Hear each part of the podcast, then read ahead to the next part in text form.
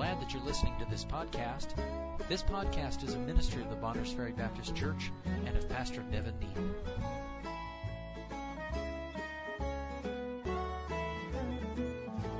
Uh, in verses uh, 7 through 10, the problem of sin is dealt with. He deals with the presence of sin uh, in, uh, in verse, uh, um, you can see in verse 7, verse 8, he said, uh, verse 8, especially if we say that we have no sin, we deceive ourselves, and the truth is not in us. Verse 10, if we say that we have not sinned, we make him a liar, and his word is not in us. Now, I'll say this again, you're going to find preachers today, including some Baptist preachers, who teach that 1 John 1 9 is written to the unbeliever when they get saved. That you get the unbeliever needs to confess, I'm a sinner. If we confess our sin, he is sins, he is faithful and just to forgive us our sin uh, sins and to cleanse us from all unrighteousness. But you'll notice the, the, the pronoun we is used in verse 8 and verse 10. John is including himself. Last time I checked, John was not an unbeliever needing to get saved. So he says, if we, he's talking about the, basically mankind, if any person says, I have no sin or sin is not in me, there's a liar, they're a liar. So he's saying, the sin is present. It's present in our flesh. Paul dealt with that in Romans 7. Uh, that sin is, sins are committed because of sin. Sin is our nature. It is our nature to do so. And so then, I believe this. I believe the bulk of humanity understands that we're sinners. All the religions of the world are man trying to deal with sinfulness. That's really what it boils down to.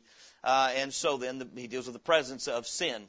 And then he deals with the predicament of sin. It creates an enmity toward God in us, and it brings the wrath of God upon us. And, and uh, that's, that's dealt with throughout the scripture. We looked at John 3.36 and Romans 8.7 and Ephesians 2:15 and James 4:4 that talks about enmity, which is a state of opposition or hostility between two people. That's what sin creates between God and man. But of course, the purification of sin, and we'll, we'll touch on this again tonight in more detail here in just a few moments in chapter 2, where he's going to deal specifically with what God has done to provide for our purification. He speaks of it specifically here as well. But man's solution, of course, is to conceal or contradict, to deny or to cover. Uh, I have no sin. There's no sin in me. Uh, so concealment we talked about, or contradiction. Say I'm not what I did was not sin, or yes, I know I sinned, but I'm going to act like I didn't. God's solution, of course, is confession and cleansing.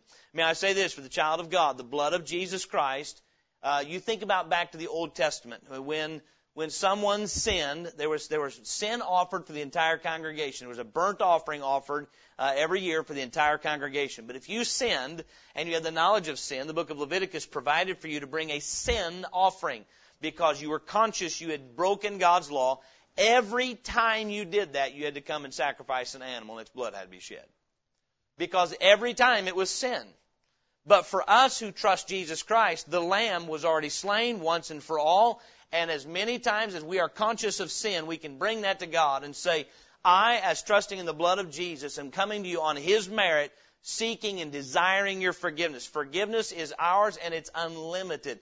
It is available, it is available to everyone, but applicable only to the believer in the Lord Jesus Christ. And so anyway, the problem of sin. And then we saw in chapter 2 verse 1, John says, I want to explain to you why I'm writing these things. My little children, these things write I unto you that ye sin not. It is God's plan for His children to stop sinning. Uh, Romans 6, we talked about last week, says, Shall we continue in sin that grace may abound? God forbid. Uh, make, make, make, I, I want to be clear. Once you're saved, you can sin, but you are not to keep on sinning. So you get a sin in your life, and someone says, well, thank God 1 John 1 9 is there, because every time I do it, I just quote that. I mentioned it last week. I quote 1 John 1 9, and I tell God, Lord, I sinned. I'm sorry. Please forgive me. And there are people that live in certain sins years on end without ever getting victory. What John's saying is, I'm writing these things to you to teach you how to have victory over sin. He's not going to teach that the child of God can reach a state of sinless perfection before we get a glorified body. He is teaching us that you can be perfected in not sinning. You can be perfected in overcome. How many know this? And I said this last week. You get a sin and God deals with it in your life and you see it and you're aware of it and you go to work on it and you try to conquer it and you are failing and then one day God helps you with His Word. He opens some, your mind up with the light of Scripture. He deals with you. You realize I am finally beginning to see this thing God's way and you realize He, through His Word and through circumstances in your life, has brought you to a place of repentance where you say, God, I'm sick of this sin. I want victory, but you're going to have to help me. And by and by, He delivers you. And it can ha- that can happen in a short period of time. You may battle with it because you're not battling by faith over a long period of time. But how many of you have watched when God gives you victory over a sin, it won't take long before the Spirit of God begins to reveal something else. Right? He, he is, he which hath begun a good work in you will perform it until the day of Jesus Christ. You get some victory, you get some maturity in your life, uh, you're, you're able to conquer some things, and then when you get that taken care of, God's going to say, now let's go a little deeper. I would say this, God began dealing with the sins in my life that were most evident things I saw, looked at, listened to, heard, uh, outright disobedience to my parents. You know what? Sin today that God deals with are things deep, deep down inside of me. Things that have been with me, things that I know are sinful, but you may not know. And what God does, He says, that's sin. And I'm trying just to say that God's will for us as His children is that we sin not. Forgiveness of our sins, assurance of salvation is not may I say this? The person that wants to use 1 John 1 9 as a means to keep on sinning is not repentant. There's a lack of, by the way, when should repentance cease to be the attitude of our heart? I think this, when should the child of God quit living by faith? So you got, you got saved by what? By faith? So now, now that you're saved, you don't need faith anymore. You, you got saved. Faith is only there to save you, right? No, it's there to sanctify you. So you had to repent because you believe God. It brings you to an attitude of repentance. So now that you're saved, no more need of repentance, right? You know what? We need to grow in repentance as much as we need to grow in faith. I remember when God used 1 John 1 9 in my life and dealt with me to bring me to this decision. When God shows me, and it is clear in my conscience that something I am or something I'm doing is sin, I, by God's grace, will confess it. I'm not going to argue with God when I can see that something I am or something I'm doing is sin. I believe you have to make that decision by faith. That I'm not going to hide it. I'm not going to conceal sin. I'm not going to pretend I'm not sinning. When God shows me that I'm sinning, I'm going to obey 1 John 1 9. Confess it. I'm going to obey Proverbs 28 13. Confess it and forsake it. I'm not going to belittle it. I'm not going to say, but it's not a big sin. It's just a little one. It's a sin that everybody commits. Everybody my age or everybody in my point of, in my season of life or whatever. If it's sin, it needs to be confessed as, you know I'm having to say this night? We have a tendency to do this. We have a tendency to know and be aware of sin in our life, but actually not bring it to the Lord and say, Lord, you know this is sin. And by the way, confessing sin is naming it. Can I just say that? Confessing sin is not saying something like this in the day, Lord, please forgive us for all the sins we committed today. Like what? Some say, I sin every day. I, I, I get, some people scare me talking like that. Well, I sin every day. Almost like, wow, I sin every day. I believe you can live in victory on days.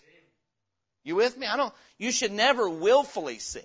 Now, if you want to say there is always sin present with me every day, fine, I got that. But don't go around telling people, oh, the grace of God is so wonderful, I'm saved by grace. I sin every day. That makes it sound like, yeehaw, that's wonderful. No, John said these things, write I unto you, that ye sin not. Your goal today ought to be, I want to finish today with a conscience void of offense toward God and toward man. Isn't that the goal? That's the goal. That's what, that's what, because that's what a Christian does. The pagans seek to do what they want and get by with it. The Christians seek to please God. That's what it means to be a Christian. I used to be against him, now I'm for him. And so John's saying these things write. I knew that you sin not. His audience, he's talking to Christians. He said, my little children. That's what we talked about last week. So obviously, children of God need to be told not to sin. Uh, again, Romans 6 1. And so that deals with the, the fallacy that once you're saved, you cannot sin, or, uh, the, you know, because he's going to say later, whatsoever is born of God sinneth not, but we also understand we're dealing with flesh. So, anyways, audience, little children, and his admonition is that you sin not. Let's tell me one other thing. We ought to learn early in our Christian life that God has saved us from sin. Little children, young Christians, Baby Christians ought to be taught God saved you and His will in assuring you that you're saved is that you sin not. I'm writing to you, don't deny you've sinned. what John's doing is, I'm teaching you as a believer in Jesus Christ how to deal with sin in your life. I would say this, if you can complete a seven day period without seeing, acknowledging, or understanding sin in your life, you're probably not walking with God. Amen? Light reveals darkness and we constantly, it may need, simply need to be an, an adjustment. God saying you're getting off here. You, you've let that slip. This is an area uh, that you're wrong. It may be some gross sin, some blatant sin, something we know is sin. May I say this? None of this matters. This whole matter of the problem of sin or the prohibition of sin if we don't get a hold of what's coming next. And when we, when we boil down to how we have to deal with sin, it has to do with our personal relationship with the Lord Jesus Christ. He is not merely a theory to lay hold of so you can sleep better at night. He is the living Son of God, and outside of Him there is no salvation. And the saved person needs to let the truth of the gospel lay hold of their soul so that we can be, bring glory to God through holy living. And there were those, as we've been dealing with, who are coming in among these believers and saying, we have a better idea, we have a better way, we have this deep hidden mystery. And John's saying, no, the problem is sin. And uh, I'm writing to you that you sin not. And he's going to say this. And God has provided for our sin so that we can overcome. My little children, verse 1, these things write I unto you that you sin not. And here he goes. Here we're going to get into the provision. And if any man sin, well, what happens if I do sin? What if I do sin? I'm a little child of God. What if I do disobey my new heavenly Father? What, what do I do then? And if any man sin, we have an advocate with the Father.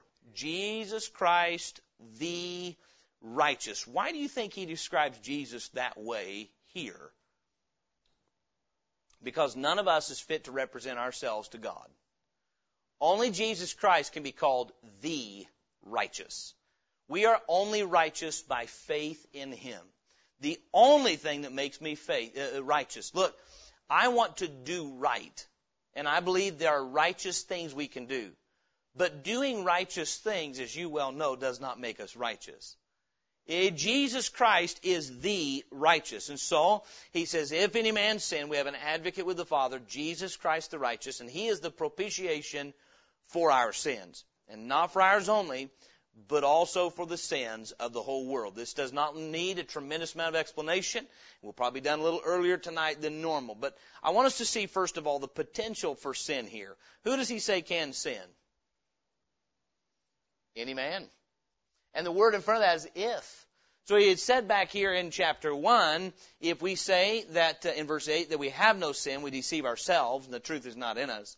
If we say that we have not sinned, we make him a liar and his word is not in us. And then he says in verse 2 of chapter 2, if, or chapter uh, uh, 1, verse 1, chapter 2, and if any man sin, meaning there's the potential, and everybody in this room knows it's true, that you can sin. But he says, here's, what's hap- here's what happens if you do. If any man sin, we have an advocate with the Father. We who? We who are believers, little children. He's using that we again. He's writing to the believers and, and including himself. This is the special privilege of the child of God. We have an advocate with the Father, Jesus Christ the righteous. Here's the wonderful truth. Once I put my trust in Jesus Christ to be my Savior, He never backs out of that. He never backs out and says, oh, you sinned, now we have to start over. That's not the case. He said, look, if we sin, we have someone to defend us. We have someone to represent us before God. We have an advocate. That he's connecting this with his command to confess. He says if we confess our sins, he's faithful and just to forgive us our sins and to cleanse us from all unrighteousness. On what basis? On the basis of our advocate. It's a court term. That, that's a still, a still term used in court systems today. We say so and so got a court appointed advocate. Someone who knows the law, someone who knows how the legal system works and can represent the accused. That's what an advocate is. It's a legal term, and he is explaining the fact. He says, look, if we sin, uh, we have an advocate with the Father, Jesus Christ, the righteous. Uh, and so he deals with the fact that there's potential for sin, any man can sin, but then that provision that has been made is in the person of Jesus Christ. When he deals with him being an advocate, we're dealing with the concept or the doctrinal truth that's referred to as intercession. We say today the Lord Jesus' ministry on our, on our behalf is intercessory work. So if, here's why this is important. If we're not careful, uh, I believe you can go one of two ways when it comes to sin in the life of the believer. Number one, we can say, well, the grace of God is so broad and so glorious that I can go on sinning, and He's not going to get upset about that. Well, that's not true. God's viewpoint of sin never changes. It never changes. He never gets lighter on sin than He's ever been. Uh, he has just made a way for us to be pardoned. And once I'm a child of God, the pardon is eternal. But what maintains fellowship is understanding when I've sinned, I have someone eternally in the presence of God to represent me and take me. If I will bring my case to the Lord and say, I have again behaved in a way that's not correct. I've sinned. I have not behaved correctly as your child. God, you know that I lied about this today. You know that I misrepresented this today. And so, uh, some, some facts that I was deceitful. You know that I did some unclean, vile thing. You know that I thought an unclean, vile thought and I not only had it pass through my mind, I entertained it. God, I've sinned. What do we do? We have an, we bring it, we confess it. Why? Because we have an advocate. We don't, we don't begin, because here's what happens. I said there's one of two extremes. Either we become hypocrites, acting like we never have any need for confession, so what happens is we, we put on two lives. We are one thing on Sunday in, in church with our shirt and tie and nice Sunday dress on and look spiritual and righteous. And then we're another thing when we're by ourselves or with someone else. And if we're not understanding that when I sin, I'm out of fellowship with God, but we don't take it into the dark, we bring it into the light. And you can do that with confidence because you have an advocate. You don't have to fear, because what happens is hypocrisy is rooted in pride, and out of fear of man, we will conceal things from men without confessing them to God, and it festers and grows. We must understand we have an advocate, someone we must take our sin to and say, You paid for this sin, Lord Jesus. I'm counting on you. Father, in Jesus' name, I'm asking you to pardon me and give me victory over this sin. May I say this? A, a part of your prayer life must be confessing sin to God or you will not stay in fellowship. Because God is going to show you in your, in your daily walk, your, His Holy Spirit's in your heart. He's going to say, that's not right. You said that to that person and your statement was filled with envy. And what'll happen is, we'll either go verse 8, I don't, I don't see that. I don't think, we start, how many of you know this? When we sin and the Spirit of God begins dealing with us, one of the ways you can tell the Spirit of God's dealing with you is when you're in defense mode. I don't, I don't think it was that wrong. I don't think it was that wrong. And immediately start attaching that to some person, some human. Well, if so and so thinks that's wrong, I guess I'll explain it to him this way. And when you are defending something constantly, something you're thinking or something you're doing, just count on it. It's probably sin. Well, I think it's okay. I think it's okay. I think it's okay. Why are we saying that? If we're convinced it's okay, then go on and enjoy it. You with me?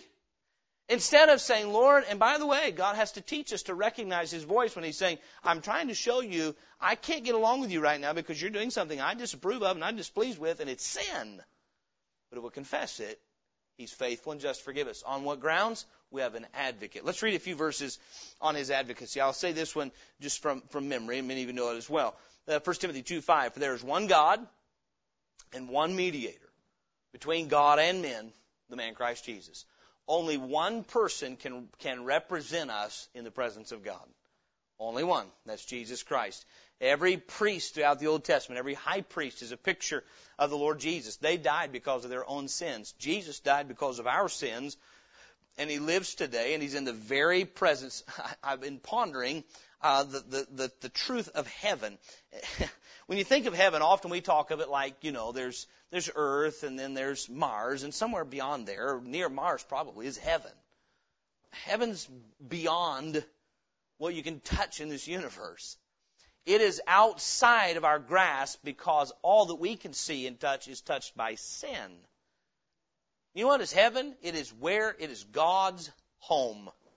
God's dwelling place. And you know who is there at the right hand of the Father in heaven is Jesus Christ.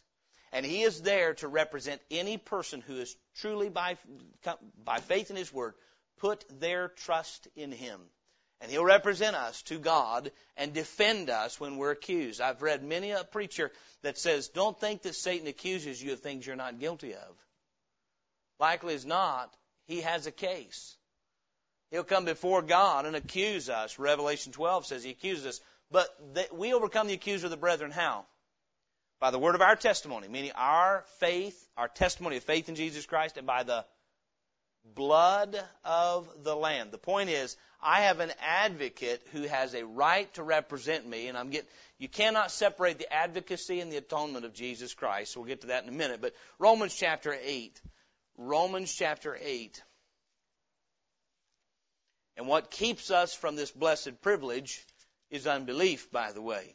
When we don't simply just take God at His word, we cannot enjoy uh, either. First of all, you can't obtain salvation. Number two, if you have through unbelief, will will fail to enjoy it. Romans chapter eight, verse twenty-six. Likewise, the Spirit also helpeth our infirmities, for we know that, uh, not what we should pray for as we ought. But the Spirit itself maketh intercession for us with groanings which cannot be uttered. And he that searcheth the hearts knoweth what is the mind of the Spirit, because he maketh intercession for the saints according to the will of God. That's talking about the Lord Jesus. Verse 28, we know that all things work together for good to them that love God, to them who are the called according to his purpose. Verse 34, who is he that condemneth? It is Christ that died, yea, rather that is risen again, who is even at the right hand of God, who also maketh intercession for us. Hebrews 7:25. Uh, wherefore he is able also to save them to the uttermost that come unto God by him, seeing he ever liveth to make intercession for them. You know what? This is why the resurrection is so key. If Jesus died for me, that's the propitiation. Okay? He's going to speak of the propitiation for our sins in just a moment. The payment made to atone for our sinfulness. That was, that was Jesus Christ and His offering. That's wonderful. Our punishment has been handed out. But how do we maintain fellowship if Christ is not alive? If the Lord Jesus is not living to represent us uh, before God the Father, how do we maintain fellowship? We have no right to come to God in our own, and so then we have an advocate with the Father. I don't want to belabor the point. I think it's a very simple uh, point that when we sin, because we've put our trust in the Lord Jesus Christ, as, as, as I read my Bible, the best I understand it works like this. The Satan, let's say Satan's there accusing the brethren. That's what he's called. And he says, you know that Nevin. You know this sin. He names it. And if I've confessed that, the by the way, it's under the blood, period. But Jesus steps up and says, no, no, he's mine. God, when, when I am in Christ, God refuses, God refuses to see me as a sinner. I'm in His Son. When it comes to fellowship with God, when I, there's a sin in my life, now we say, well, God, God forgets our sins. He does, but that's intentionally. He puts them away in the sense of judgment. But when it comes to fellowship with God, and I have a consciousness that God knows that I've sinned, and I come to God for forgiveness, and I say, Father, I am coming to you, and I did this. Why should He forgive me? Yeah, because of your Son, Jesus Christ. And I believe literally the Lord Jesus is Father, they're mine. They've come to me by faith. And God the Father says, then it's, then it's okay. Meaning it, that fellowship is restored based on the righteousness of Jesus Christ. Again, I started to say there's two ditches you can fall into. One is we understand we understand the righteousness of God and trying to live up to. Uh, I believe when the Lord saves you, puts desire in you to do right. And so what happens is we want to sometimes, especially if we're focused on what men think, maintain an image, and we get into the ditch of hypocrisy. We're not dealing with our sin correctly. We're concealing it. We're denying it. We're, we're pretending we're not living in sin. The other ditch is to say, well, I don't need to confess sin. I did that when I got saved, and so when I sin, it's already under the blood and I don't ever practically in my conscience deal with sin. You understand? We never get, if you don't deal with sin from the conscience and get it to who, the person that can take care of it, you're going to continue to live in it. And so I believe John is making it understandable. Look, the basis of your fellowship with God is your faith in Jesus Christ. We have an advocate with the Father, one who has taken care of our sins. We do not have to fear being condemned again. What you need to do is confess it. The advocate will take care of it. Why? We might fear if I bring this to God, you know, if you believe you can lose your salvation, would you want to confess your sin? I wouldn't. Not if I believe the Bible. The Bible says if you fall from grace, it's impossible to be renewed again to repentance, if it were possible. I'm glad for this text. We have an advocate who is also the atoning price for our sins. He says, and if any man sin, we have an advocate with the Father, a representative before God, Jesus Christ the righteous, and He, Jesus Christ, is the propitiation for our sins. The reason He's our advocate is He paid our debt. He can say to the Father, Father, that one's paid for. I could say, God, I just told a lie. God, lying lips are an abomination to God. Unless you're under grace, and He doesn't mind if you lie. You realize if I, as His child, lie, He hates lying as much as He did before? But when I'll say, God, I know you hate lying, and I did. And I know that's shameful, and I don't want to do that. And I, the Lord Jesus can say, Father, it's paid for. Now, by the way, paid once and for all. So here's the idea. You and I don't go through your, the way you live your Christian life is not an atoning price for your sins.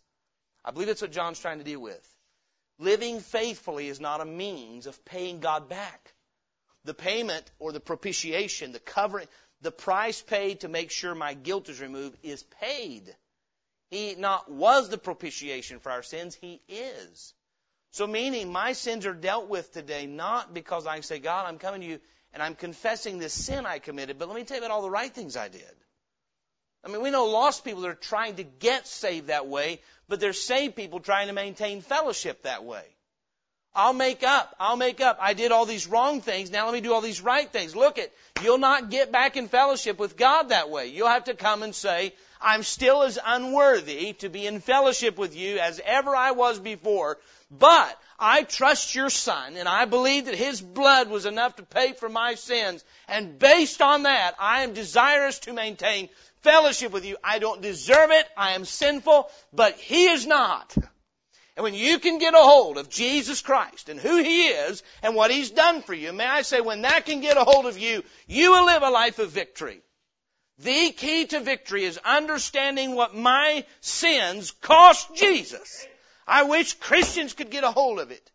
We'd have revival if we'd quit looking at ourselves and quit thinking about, boy, I'm doing real good. I've been reading my Bible and praying. Great! You've done that which was your duty to do. Well, I'm an unprofitable servant. If I witnessed to everyone I had an opportunity to witness to today, if I honored my father and my mother, does that make up for the 10 million sins I've committed in my life? No, that's merely what every person ought to do. Boy, we get impressed and we think somehow we're in fellowship with God because of how good we are. Now, we, may I say this? You got to walk in the light to be in fellowship with God. But walking in the light means when I've done wrong, I walk in the light and I, I'm honest about it. I believe this honesty is the key to fellowship. Even between people. I've met people. And man, I mean, we're, we're, we're different. Personality wise, we're different. A lot of ways we're different. But something will resonate where a person's not hard to talk to. And I'll, th- I'll think, why? Why do I have such an easy time talking to that person? I'll think, ah, they're not putting on airs. They're just, they're just honest. Now, some honest people you can't fellowship with them because they're honest about the things they love and the things they love and the things you hate and you just can't fellowship. But at least you know where you stand. but may I say this with my children, and I, and I, I pray they understand this, I, but I'm just talking about as a human father, I don't expect my children to present to me the perfect kid for us to have fellowship. I just need them to be honest. If there is not a sin my child can come to me with and say, Dad, I'm really struggling with this, I would say, I'm done with you. But if they hide that sin, now we got problems. Right? I, I, look, is there a sin that our children are immune to? Are there sin that you're immune to? I'm talking about temptation wise. What sin are you going to bring to God that Jesus Christ did not already suffer for? But you getting a hold of the fact that He suffered for your sins, the just for the unjust will lead you to victory in that you sin not, right? I believe this with all my heart. I believe that's why John brings it up. He says, look, these things write unto you that you sin not. My goal and God's goal for you is that you not sin. And if any man sin, you got to remember what is the solution for your sin. The solution for your sin is a person. You have an advocate. As a believer in Jesus Christ, you have someone living to represent you, to take up your case, to grant you the forgiveness you need and get you back in fellowship. You have an advocate with the Father, Jesus Christ the righteous, and He is the propitiation for our sins. For the believer, we know that our sins have been fully and entirely paid for by the broken body and shed blood of Jesus Christ. I, God needs no more payment. So then my fellowship is not based on fear and it's not based on pride. It is based on love and, and, and mercy and grace. And so then, uh, we want to make this point before we close. The Bible says He is a propitiation for our sins. So undoubtedly for the believer, He's the propitiation, or the, and that word propitiation, the Old Testament is atonement, means covering. But propitiation is a stronger word. It's the idea of covering, and not only covering, but removing. Uh, what, when Christ died, He dealt with the sins of what? The whole world. This one of my favorite verses to combat the false doctrine of Calvinism. Calvinism is is an acrostic, and it, it when when folks are really dyed in the wool, they lay it out like this. We believe in the total depravity of man. That's letter T. You've heard of tulip, right? Um, uh, unconditional election. They believe in unconditional election. I don't believe in unconditional election. I believe you're elect according to the foreknowledge of God, but uh, the idea would be he foreknows who's going to trust. You are elect by faith. Your entrance into the elect is through faith. So unconditional election. Limited atonement is letter L. Meaning the atoning work of Christ was for only the elect. That's what they teach. You can check it, but that's what they teach. That the atoning work of Jesus Christ was not for every man, but only for those that God knew would put their faith in His Son. Now, when you, I've done this. I've taken Calvinists to John 3:16. Said, but he said, "For God so loved the world." Yeah, but it's talking about uh, the world that He would save. But that's not what He said. I take him to 1 John 2 2, and He is the propitiation for our sins, and not for ours only, but also for the sins of the whole world. Now, friend, I'm going to tell you something. If you can't believe that Jesus died for the sins of the whole world, right out of that verse, I can't help you. Because at that point, we're wrenching the scriptures to believe what we want to. I'm glad that I can go to any person and say, Jesus Christ has already paid for your sins 100%. They're paid in full. My point is this tonight, and this is what John's point is our sins have been dealt with. So maintaining fellowship with God is not by, as um, I mentioned him a couple weeks ago, it's John Piper. He's a hyper Calvinist he said, We are not saved by faith alone. We must be constantly killing our sin. We need to be dying to sin. But Jesus killed sin when he died on the cross. The only, listen, the only way for you to deal with your sin is go back to Christ's cross. That's what John's saying. You must go back to what He did for you. You can never, not when you first get saved and not by maintaining fellowship, you can never get into, I deal with sin by telling God what I'm doing for Him. It is always going back to what Christ has done for you. And that is the basis upon which we deal with our sin. As an unbeliever, you've got to come to the place, I can't do anything to, to merit God's pardon. As a believer, I can't do anything to merit His fellowship. My fellowship is restored on the basis of my faith, of Jesus Christ and my faith in Him, and that's it. And on that basis, you can fellowship with God. What disposition does this belief affect in our hearts? If I believe I can only be restored to fellowship through faith in Jesus Christ and maintain fellowship, not only come into fellowship, but maintain fellowship through an understanding that my sins were not paid for by my good deeds, but by the work of Jesus Christ and by His life as my advocate, that that's the only thing that gives me standing with God and renewed fellowship and maintaining fellowship. What disposition does that affect in the soul? Humility. Does it not? Where is boasting? Why, why do you have fellowship with God? Because I confess my sins and trust that Jesus Christ has fully taken care of them. Right? Look at Isaiah chapter 57 as we close. God does not fellowship with people that have proven they are good enough to fellowship with Him.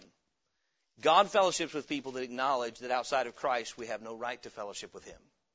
Isaiah 57:15 For thus saith the high and lofty one that inhabiteth eternity, whose name is holy. I dwell in the high and holy place, with him also that is of a contrite and humble spirit, to revive the spirit of the humble and to revive the heart of the contrite ones. A person that is heartbroken, may I say, when you and I get a hold of, and God willing, I want to deal with this on Sunday night, we've been espoused to one bridegroom, even unto Christ, meaning our hearts will be loyal to one. When I can get a hold of, and it truly, the, the, when the, the truth of God can lay hold of my heart as to what Christ did for me, when I know that I have offended Him, displeased Him in any way, it, it will displease me greatly. And I will not want to live with broken fellowship. And the only, as, as again, the only way to deal with sin is to say, I, I haven't the power to deal with it. Christ has already dealt with it once and for all. And this is where I said last week, those who say, well, once saved, always saved gives you a license to sin. It actually does quite the opposite. If you can truly understand and believe the doctrines of God's Word, it will motivate you to say, you know I don't want to do anything. I don't want to stay in any state that is displeasing to God. I'll say it again tonight. I think I said it last week. How soon should can we confess something we know to be sin? How long should we wait to get our hearts open to God and open our mouths and say, Lord, this is what I did and it is sin? How long should we wait? Not at all. Um, I was talking to Chris the other day, and he was using this as an analogy, and so I'm going to use it such a very simple but good analogy. He was talking to one of his children, explaining some truth, and he said, as I'm going down the road, uh, he asked me, he said, have I sped today? Have I broke the speed limit? I think his child said no, and he said, actually I have. He said, not intentionally. He said, what happened is I looked down and, oh, I'm going a little too fast. You see what I did though? I immediately corrected. The moment I noticed I was speeding, I corrected. And he said, you start to veer off. How many of you have driven over the yellow line, double yellow line, just by driving down the road because you weren't paying attention? Now, what's best? The moment you notice that, to just gently correct the wheel, or say, eh, and let her ride. Now, in our spiritual lives, the moment we know there's something that is definable as sin, it's transgression of the law. It was, I knew to do good, but I did it not. It was a foolish thought. That's the moment I need to say, Lord, you know that's sin. By the way, confession is simply stating what is already true. Our confession doesn't make it true. It's our aligning with truth. It's our aligning with the light that's been given to say, Instead of arguing with the light that I send, I'm just going to agree with it. God, I'm going to agree with that. May I say this, and as your pastor, if you want to stay on track and you want to grow spiritually, you have to get this down. You have to realize that you are going to sin, but if you do, you have an advocate. You have someone that has fully and completely taken care of your sin, and when you bring it to him, he'll get it right and get you back on course and back in fellowship. Does that make sense? We should not be content one moment to be out of fellowship with our God. May I say this? The reason we have lukewarm churches is we have gotten used to having sin in our lives. Instead of realizing our advocate lives to give us victory and keep us in fellowship. And so then, uh, tonight we have an advocate who is our atoning price. We read, read one verse in closing, uh, just to uh, touch back to 1 John 2, where the Bible says he is the propitiation for our sins and not for ours only, but for also for the sins of the whole world. The same kind of language is used in 1 Timothy chapter 4 verse 10 when the Bible says, uh, For therefore we both labor and suffer reproach because we trust in the living God who is the Savior of all men, especially of those that believe. Meaning he is the potential Savior of all men, but he is only practically the Savior of those that believe in him. But for we who are believers, we have an advocate who has fully paid for our sin, and he lives not to give us permission to sin, but so we may confess it and stay in fellowship with God and sin not. Amen? That's why he lives, to keep us out of sin, not give us permission to stay in it.